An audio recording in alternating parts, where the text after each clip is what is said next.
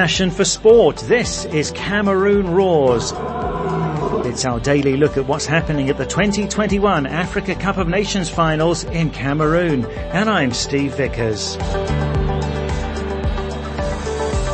Day eighteen today, with the tournament being played under a cloud after the stadium tragedy in Yaoundé on Monday night. We look into the reasons for the crush that led to eight people losing their lives. Someone told the crowd there that the gates will be closed in five minutes and that fans could only get in at half-time. That's coming shortly. Also on the pitch, we review Senegal's win over nine-man Cape Verde, where some felt that the referee was harsh on the islanders. And we look ahead to today's clash between Ivory Coast and Egypt. So Senegal and Morocco are through to the quarterfinals after wins yesterday. We'll analyse those games a bit later, but we start by looking at the stadium tragedy on Monday that saw eight people losing their lives and many more being injured. This was ahead of the game between Cameroon and Comoros at the Olembe Stadium in Yaoundé, as fans were crushed and trampled on as thousands were trying to get into the stadium.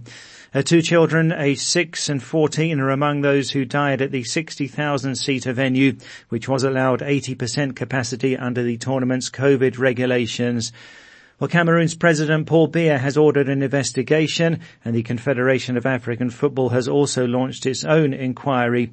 We'll hear from the C A F President Patrice Motsepe shortly, but first here's Ngai Enno, our reporter in Yaoundé. He was at the stadium doing commentary. Well, Ngai was already inside when the tragedy happened. He explained to me that the main issue was that one of the main gates was locked, leaving only one entrance gate for the four or five thousand fans who were trying to get in. The key issue, Steve, as I've heard from um some persons who witnessed the incident and also from one of the reporters who was around the south gate when this happened, is that thirty to forty minutes before the game, that gate was closed. Now, it's important to mention that when you're getting to the Olembe Stadium, there are two major entrances. There's uh, the presidential entrance, which is also used by the media on days the president is not coming to the stadium, and then there is an avenue that's used by the fans. On a normal day, this avenue is expected to contain all of them, and usually this avenue was expected to serve the south entrance, the east entrance, and part of the west entrance, except that the east entrance is closed, the west entrance is reserved for the V I Ps, the media and the other C A F officials, which leaves the fans with just the south entrance to get into the stadium. Now, the gates that were supposed to be open at that period were closed, and some officials, as I've been told by some of the persons who witnessed it, was someone told the crowd there that the gates will be closed in five minutes and that fans could only get in at half-time. On the south gate, you have several gates. It's an entrance. Just one of those gates was opened. And with close to five, six thousand fans around that gate, they were pushing those in front. And that's how the first people f- collapsed on the, uh, the gate that gave way. And people were, were trampling on them. The major questions, especially from the press conference of the C A F president, is why was that gate closed? At that period, why didn't we have enough security around there, and why uh, were the fans not properly channeled into the stadium? Wow, so sad. And uh, what's this likely to mean for the mood for the rest of the tournament, Ngai? There's uh, uh, dark clouds over this tournament, lots of grief and lots of football diehards who are asking questions as to how what was expected to be a football party, a football bonanza, has suddenly turned into um, a gloomy, a gloomy tournament. But one thing is certain, that this tragic, tragic happening could dent the favor that we had around the tournament. I mean, uh, just this morning, a couple of fans that I spoke to were, were really reluctant about going to the stadiums after what happened. They're not very certain if their security is, is assured. And so, uh, it's left to be seen if we'll really have huge numbers in the stadiums like we had in the previous, uh, uh games. I was talking there to our reporter in Yaoundé, and Ngai Enno, uh, this tragedy coming in a tournament that's provided some thrilling upsets and that might have been one of the best ever Nations Cups. We'll see how the tournament will recover from this, and uh, certainly those who lost their lives will be remembered as the games continue. Now, the C A F president, Patrice Motsepe, spoke to the media yesterday, uh, saying there'll be a minute's silence ahead of all of the games. Uh, one of the quarter-finals that was due to be played at the Olembe Stadium will be moved, but the tournament will not be called off. Now, according to the hosting contract, it's the local organising committee that's responsible for safety and security, not C A F, but Motsepe took a wider view. We have to take collective responsibility.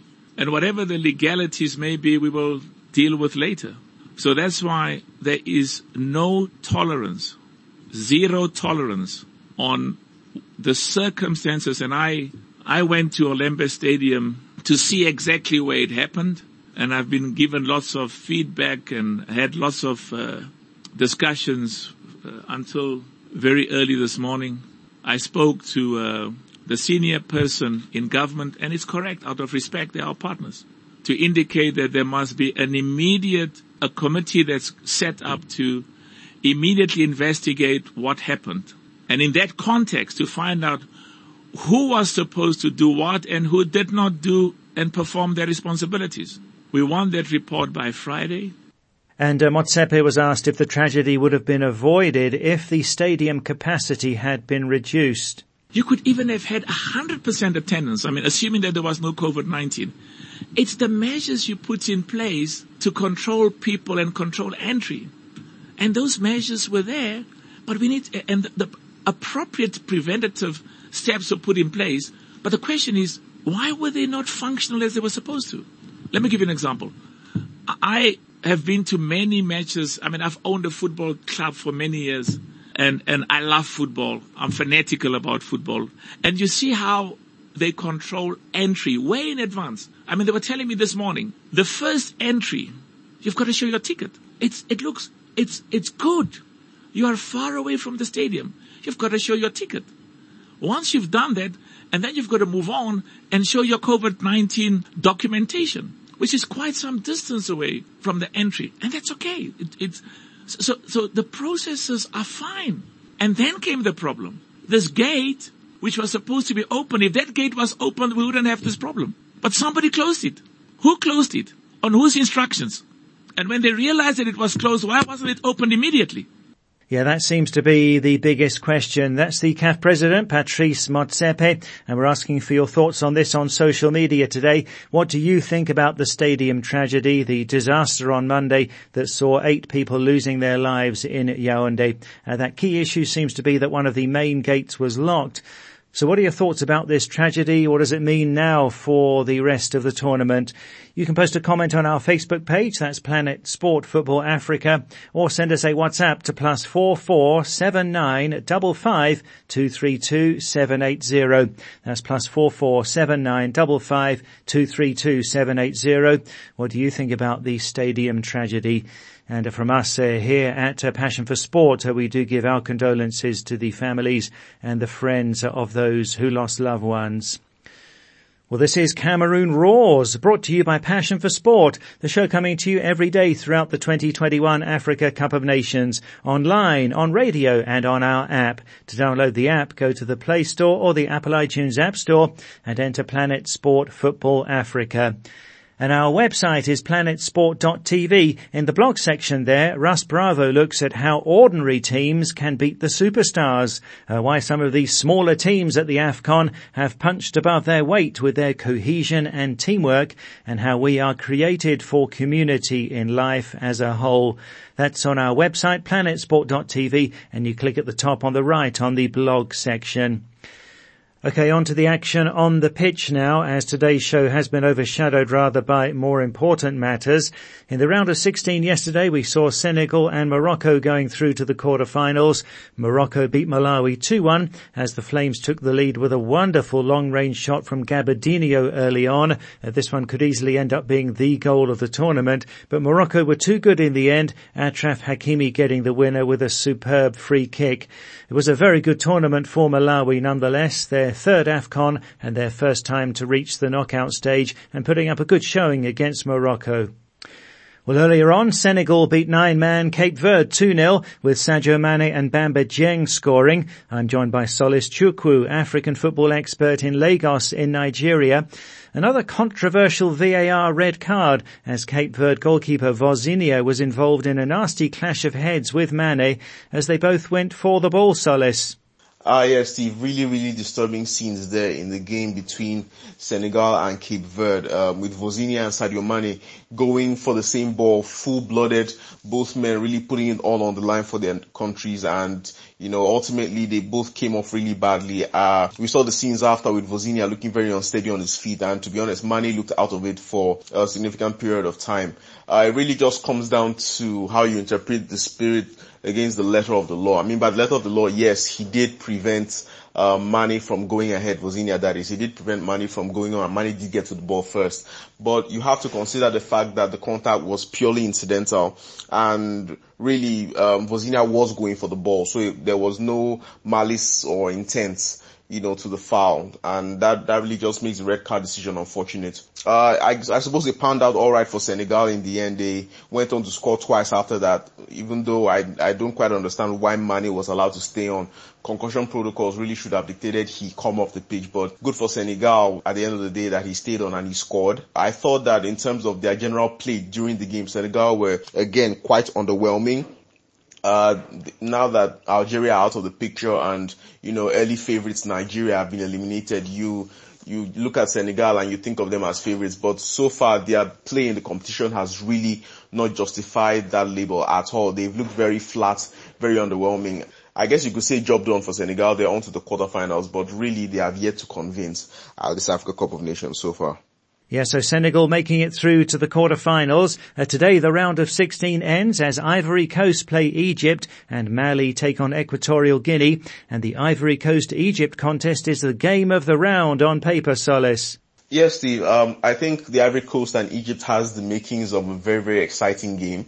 Um, Egypt were very underwhelming during the group stage. As we know, you know, they lost their opening game to Nigeria and then won the other two games by very slim scorelines. We have yet to really see them as an attacking force, but I suppose that's what you get when you appoint a manager like Carlos Queiroz, uh, who is known as sort of a defensive tactical specialist. Uh, playing against an Ivory Coast side who, you know, looked really, really exciting and swashbuckling in the group stage. They are very much a team that likes to trade with the opponents. You know, you know, the opponent comes at them, they go at them, and they right, like really transitional game, which, you know, when you look at the way Egypt plays, doesn't really gel. So I think it's going to be a real clash of styles. And even though Egypt are not great at the moment, I think they might give, you know, an Ivory Coast side that thrives in a transitional game problems, because they themselves are quite disciplined and defensive. So we'll see a real clash of styles there, and it, it will lead to a very fascinating game, I think, Steve. Yes, so the lineup as the round of sixteen ends today: at sixteen G M T, Ivory Coast playing Egypt, and at nineteen G M T, Mali against Equatorial Guinea. Uh, before we go, on social media yesterday we asked, what do you think about Nigeria's AFCON exit? We heard from Super Eagles defender Kenneth Omeruo on Nigeria's shock round of sixteen exit as they lost to Tunisia. Omeruo told us it was a heartbreaking defeat, and we asked, where did Nigeria fall short? Did they underestimate Tunisia? Was the red card for Alex Iwobi a killer blow? And did Tunisia outwit the Super Eagles with better tactics? We heard from Deprié Zikie Ikete in Nigeria, who was concerned about the defence, saying Semi Ajayi is a better and more stable defender. I prefer the Ajayi and William Troost-Ekong pairing, says Deprié. Also in Nigeria, Adamu Saidu says, my problem with Nigerians in football is that they always want to win. The outing wasn't that bad, says Adamu. And Bakari Masokoi in Sierra Leone says it was just a bad day for them as far as football is concerned, in my My view. And Lukman Haji Omar says Tunisia used better tactics. They defend as a unit and they use the ball very well. Also, you're free to give us your comments on anything to do with the Africa Cup of Nations on social media. We heard from lots of happy Gambia fans after they made their way through to the quarterfinals, including Major Mamadou, who also said, "I'm not happy with the referee in the Senegal-Cape Verde game. It wasn't fair for Cape Verde," says Major. Thanks for that. From me, Steve Vickers and Solace Chukwu, the show's back again tomorrow, and Cameroon Roars is a Passion for Sport production.